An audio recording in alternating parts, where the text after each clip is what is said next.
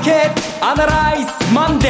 ー。皆さんこんにちは、松尾恵理子です。マーケットアナライズマンデーをお送りします。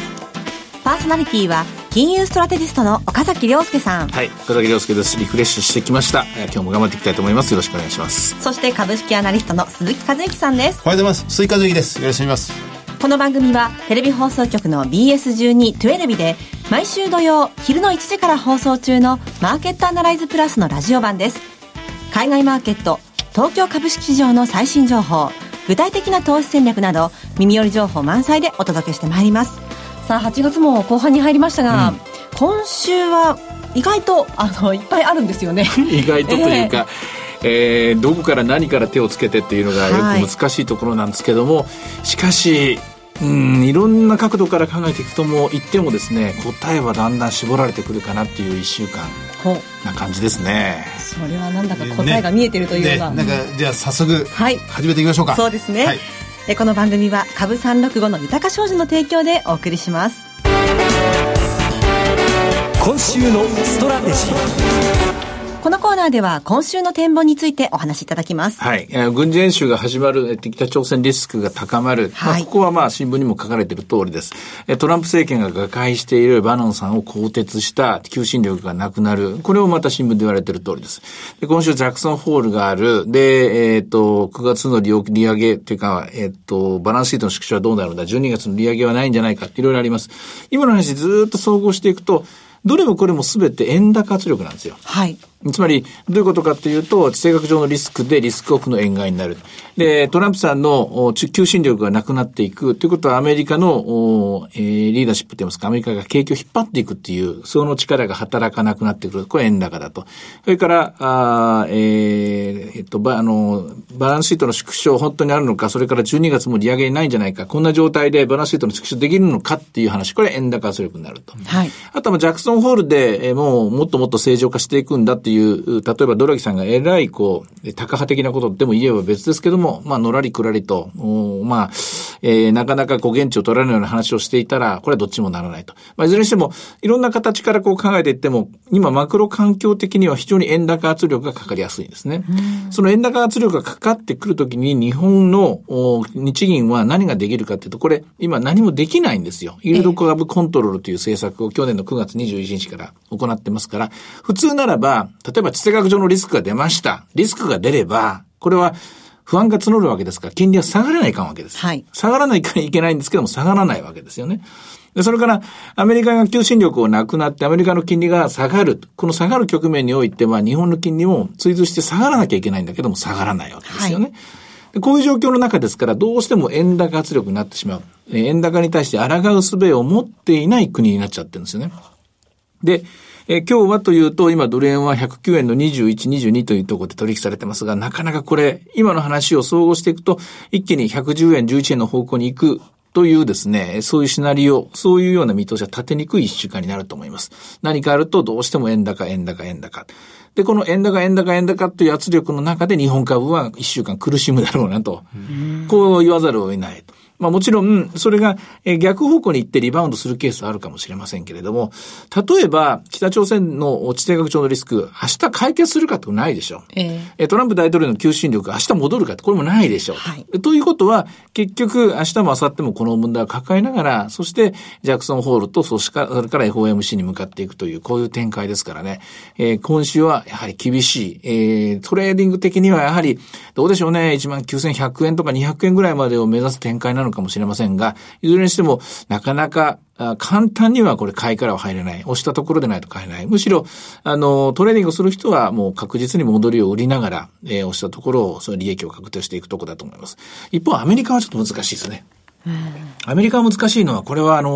さっき言った円高も、ドル安も、ドル高もあんま関係ないですからね、アメリカはね。そうじゃなくて、トランプ大統領の求心力が戻るか戻らないか、ここだけですから、バノンさんを切ったことが交換されるかどうか、残り託されているゲイリー・コンさんとムニョチさん、この人がもう絶対守るんだ、みたいな姿勢でいけば大丈夫かもしれませんが、この二人さんもグラグラしてしまったら、あと残されたのは家族と軍人だけですからね。こうなってくると株式市場は、これは無理だなと、もう持たないなと。判断して、そして先週に続いての展開が可能性が出てくる。しかし逆に大丈夫だとなるとリバウンドがある。アメリカ株は本当にどっちに転ぶか分かんない1週間になりそうですね。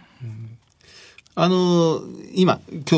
午前中この時間109円20銭ぐらいで取引されていて、はい、やっぱり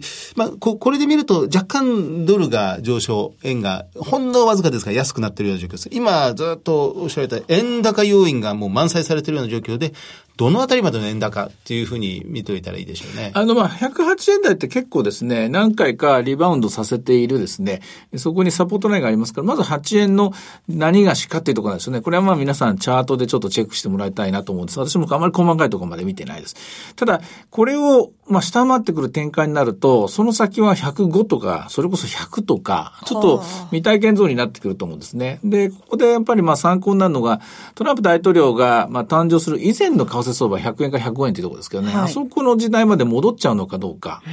ここが鍵になってくるでしょうね。それとアメリカの長期金利との、これの方程式みたいなものをこれから考えなきゃいけないのかもしれませんが、ただいずれにしても久しくこの105円とか、108円割れっていうのは見ていない日本株ですからね。そういう意味ではこういう状況の中でいやーとばかりに、2万円に戻るんだという掛け声はなかなかかからないんじゃないですかね。それから先ほどジャクソンホールのお話出てきましたけれども、はい、今回このジャクソンホールで重大な発言はおそらくないであろうというふうには見られていますけれども、それとはまた別に注目する点としてはどんなところでしょうか。まず注目する2人の登場人物、1人は当然 ECB のドラギ総裁、はい、3年前にジャクソンホールに出た時はここで初めてヨーロッパの量的緩和のシナリオ、これをですね説明してくれて、みんなはその相場に乗って大儲けしたと。これが一つで、もう一つはイエレン議長が出席すると発言、参加すると発言したと。で、市場ではバーナンキ議長がお辞めになる年の前年の、ジャクソンホールを欠席されたんで、これは本当にもう終わるんだなと、バーナンキ時代が終わるんだなということを認識したというやつですね。はい、でもそれを言うと、イエレン議長ひょっとするとまだもう一回ですね、もう任期の延長あるのかもしれないと今市場を持っているところです。で、ドラギさんについてはこれはね、何を言ってくるかよくわからないところが正直なところです。で、ドラギさんがどれぐらい地政学上のリスクとして考えているか、あるいはトランプ大統領の求心力が恐ろしく低下していることをリスクとして考えているのか、これはよくわからないです。よくわからないんだけれども、しかしその一方でヨーロッパの景気が確実に良くなっていますから、それを考えると、いつまでもこのままでいいんだというような言い方してこないと思います。おそらくは、状況を見ながら、少しずつ出口に向かうんだという話ですね。それを匂わすような、そういうコメントになるんじゃないかなと思いますね。アメリカの株式市場はどうでしょうね。先週はもう様々な、それこそ北朝鮮の核弾頭開発リスク、それからシャーロッツビルでの暴動でアメリカ国内の分断というものが強くなって、アメリカの株価の大きな下落となりました。で、先ほども少し岡崎さんも触れてましたが、アメリカの株価がこの後急落する、まだ下げ続けてる要因、途中なんですけどね。急落する危険性とはあまりありませんか？急落というか、下落トレンドに入りつつあるとこだと思いますね。まだ数パーセントですけどもね。例えばアメリカの小型株なんていうのはもうはっきりとダウントレンドに向かっていて、で、アメリカの小型株というのはそれこそトランプラリーで一番活躍した、はい、去年の11月から12月、1月にかけて一番上がったグループなんですけども、これがもう3月ぐらいから天井つけてですね、ずっと今、下値を切り下げていく展開。つまりは、トランプラリーは戻ってこないというように読んでんでしょうね。要するに、リパトリ減税とか、ああいったものをもう無理だと考えてんじゃないでしょうかね、相場の方は。日本のね、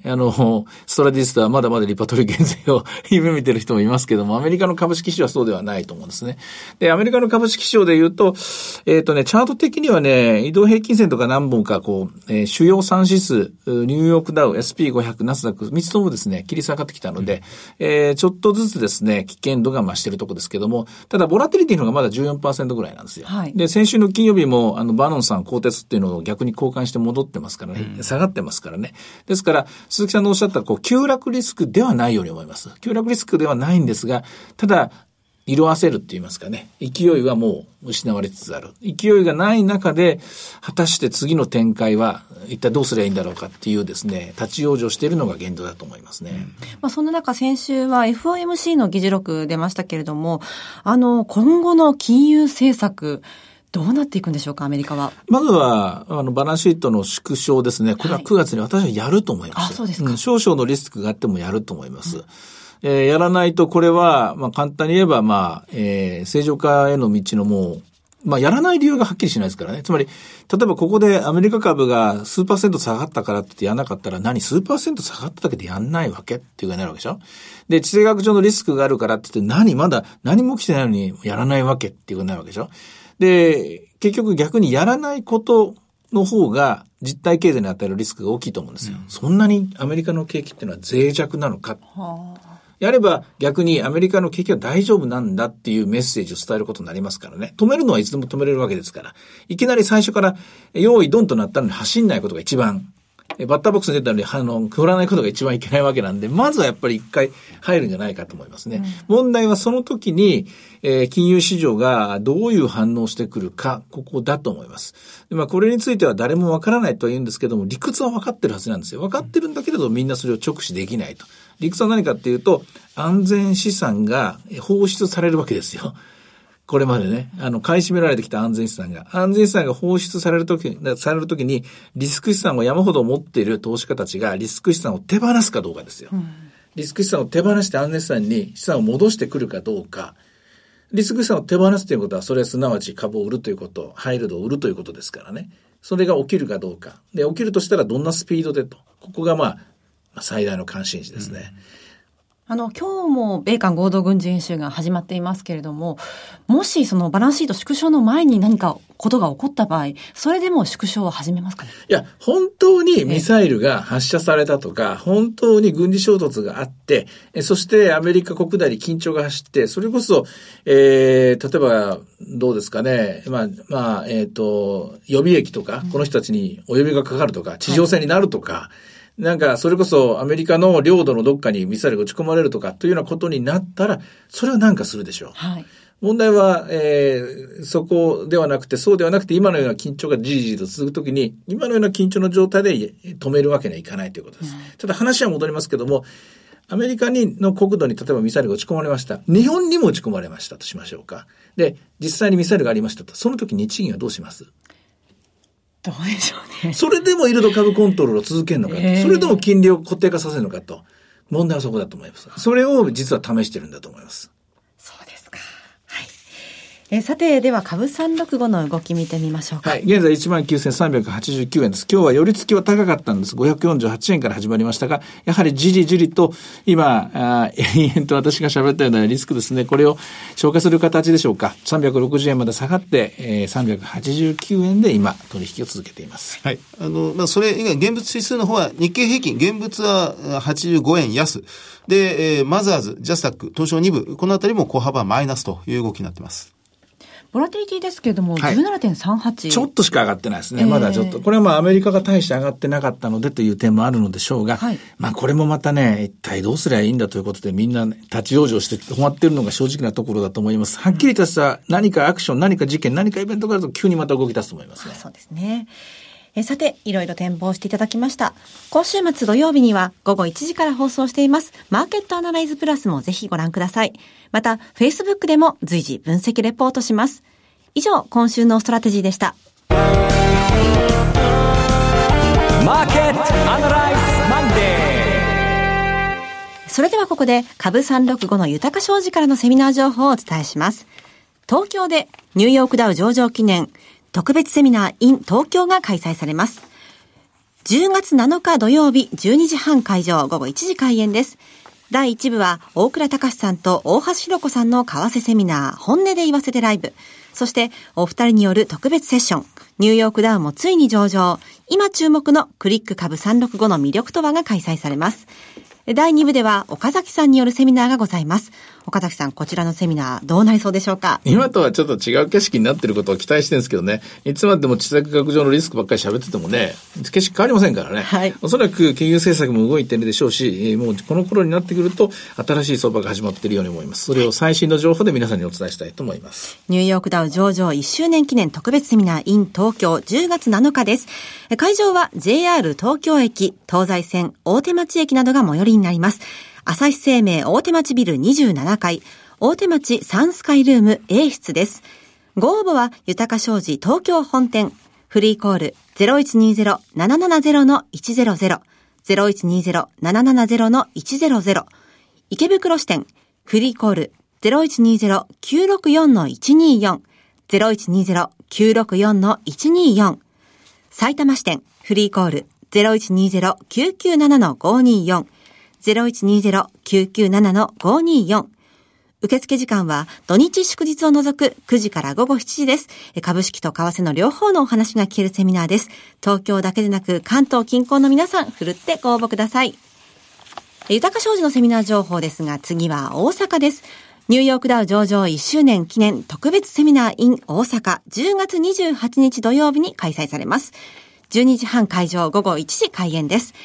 第1部は和田仁さんの為替セミナー、そして和田さんと大橋弘子さんによる特別セッション、ニューヨークダウもついに上場、今注目のクリック株365の魅力とはが開催されます。そして第2部では岡崎さんによるセミナー、新時代の投資戦略がございます。会場は JR 大阪駅、阪急、地下鉄梅田駅が最寄りの OX 梅田ビル新館5階、CB 北梅田研修センター5階ホールです。ご応募は、豊商事お客様サポートデスク、フリーコール 0120-365-281、0120-365-281 までお願いします。受付時間は、毎週月曜日の午前7時から土曜日の午前7時まで、土曜日曜を除く祝日夜間含め24時間です。以上、株365の豊商事からセミナー情報でした。続きましては、毎週土曜日午後1時から放映中の BS1212 マーケットアナライズプラスからのセミナー情報です。今年度初めて東京での開催、題してリアルマーケットアナライズ 2017 in 東京、9月2日土曜日、会場は東京メトロ霞ヶ関駅、虎ノ門駅、都営三田線内幸町が最寄りになります飯野ホールです。こちら本日締め切りになっているんですけれども、はい、今回のセミナーいかがでしょうか。何よりも松尾さんが来てもらえるんですよね。はい、そして素晴らしいゲストの方もお越しくださいます。これはね、ちょっとまたね、いつもとは違うですね、台本にないですね、世界が繰り広げられるんじゃないかと思って期待しております。はい。BS1212 のマーケットアナライズプラスのホームページよりご応募できます。リアルマーケットアナライズの応募フォームにご記入いただくか、お電話でご応募ください。電話番号は 0120-953-255、 0120-953-255、 通話料無料、自動音声応答サービスにて24時間ご応募を受けたまっております。くれぐれもおかけ間違いのないようにお願いいたします。また応募はお一人様一回限りでお願いします。個人で複数応募いただいても無効となりますのでご了承ください。本日締め切りです。9月2日土曜日、こちらはゲストをね、第一生命の長浜さん。長浜さんで、それから渡辺正文さん、ETF のプロフェッショナルですね。本当のところお金はどう動いてたのか、一番新しい情報をね、渡辺さんから、伝えてもらいたいなと思いますね。はい、本日締め切りです。お待ちしております。そしてその東京の次ですが、大阪での開催です。リアルマーケットアナライズ 2017 in 大阪、9月23日土曜日、会場は阪急梅田ホールです。 BS1212 のマーケットアナライズプラスのホームページからリアルマーケットアナライズの応募フォームにご記入いただくか、お電話でご応募ください。電話番号は 0120-975-799、0120-975-799 です。こちらの締め切りは9月11日月曜日です。そして大阪の次は初めての岡山での開催です。おー、すごいですね、岡山。はい。はい。リアルマーケットアナライズ 2017 in 岡山。9月30日土曜日、会場は岡山未来ホールです。残念ながら岡山セミナー、鈴木さんが参加できないということなんですけども、リアルマーケットアナライズのセミナーの中で私初めて、はい、不参加ということになってしまうんですが、はい、ただ鎌さんとご一緒にお届けする鎌鈴トークとか、はい、あるいは私がもう10分間ぐらいのプレゼンテーション、それは VTR で事前に撮って、会場でお流ししたいと思いますので、はい、ぜひ、お越しいただいてご覧になっていただきたいと思います。残念ですね、姫路より西には行けないとか違うんです。たまたまこの日、ちょっと先約がございます。そうですね。はい。こちらなんですが、マーケットアナライズプラスのホームページから応募フォームにご記入いただくか、お電話でご応募ください。電話番号は 0120-953-733。0120-953-733 です。締め切りは9月18日月曜日です。最後はテレビ番組のお知らせです。いつでも全国無料の放送局 BS12-12 では明日8月22日夕方6時から BS12 プロ野球中継千葉ロッテマリーンズ対東北楽天ゴールデンイーグルス戦を放送します。ペナントレースも熾烈を極める中、勝利を確実にもぎ取りたい両チームの熱い戦いをお見逃しなく。BS12 ではこれからもパリーグ戦をたっぷり放送します。お楽しみに。チャンネルの見方がわからない方は視聴者相談センターへお電話ください。オペレーターが視聴方法をわかりやすくお教えします。03-5468-2122 03-5468-2122 BS12-12 視聴者相談センターまで。フォローアップアナライズ。このコーナーでは先週放送の BS12-12 マーケットアナライズプラスについて振り返ります。すいません、私お休みしてたもん。ゆっくりお休みできましたが、岡崎さんがいらっしゃらないんで、はい、スペシャルゲストお二人、深谷さんと長浜さんと、二人でお越しいただいて、ただくしくもお二方とも若干為替寄りのお話でしたね。そうでしたね。はい、で、深谷さんがおっしゃるには円のショートが相当溜まっている。円のショートで円売りが溜まっている。それは良くないですね。それで同時にドル売りも溜まっている。ドル売りも溜まってる。だからユーロ買いなんですよね。ユーロ買いが史上最高水準にあって、あと他にも5ドルの、ロングポジションなんかがある。だからどちらが、これ、売りの円の売りとドルの売りが買い戻しがどちらが先に出てくるからが問題だということが言われてましたけどね。はい。長期的なところでは、レンジも伺ったんですけれどもね、はい、なかなか115円はもう遠くなったなというお話ですね。もうそうですね。もう今年もあと少なくはないけども、見渡すとね。で、やっぱり同じように深谷さんは、やっぱりアメリカの10年国債金利とドル円相場もほぼパラレルに動いてると。そこにしか決定要因が、いろいろ言ってるけど、そこにしか決定要因はないんだってこともお話しされてましたね。そうですね。詰まるところは10年金利だと。いろいろ指標も用意してくださったんですけれども、やはり10年金利だと。長浜さんはどうでした？長浜さんは、設備投資と株価の関係、および株価と、為替と設備投資の関係、全部設備投資の動向が決めているんだ、ってことを言われてました。ただ、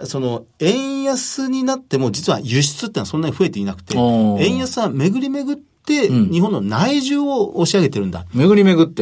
白いですね。ですから、やっぱり円安にならないと日本経済ではやっぱりダメなんだ。輸出でなくて内需にダメなんだ。で、円高になる方法っていう方向を考えてしまうと、日本経済そのものもやっぱりダメになってしまうんだ。ってことはおっしゃってましたね。一番重要なのは、為替の論議が一番重要なんだと。そうですね。それから、気になるニュースのところでは、天気にお詳しい長浜さんに、今年の天候がどう経験に影響してくるかのお話を伺いましたが、日照不足がとにかく響くということで、これから出てくる指標は、ちょっとどうかなという。そうなんですか。東日本そうですよね。東北なんか特にひどいですもんね。長雨がこれからじわじわマイナス方向に効いてしまうんじゃないかってことをおっしゃってましたね。ちょっと良くない話が続きましたね。はい。さて、マーケットアナライズマンデー、そろそろお別れの時間です。ここまでのお話は岡崎亮介と鈴木和之と、そして厚尾恵理子でお送りしました。それでは今日はこの辺で失礼いたします。さようなら。この番組は株365の豊か商事の提供でお送りしました。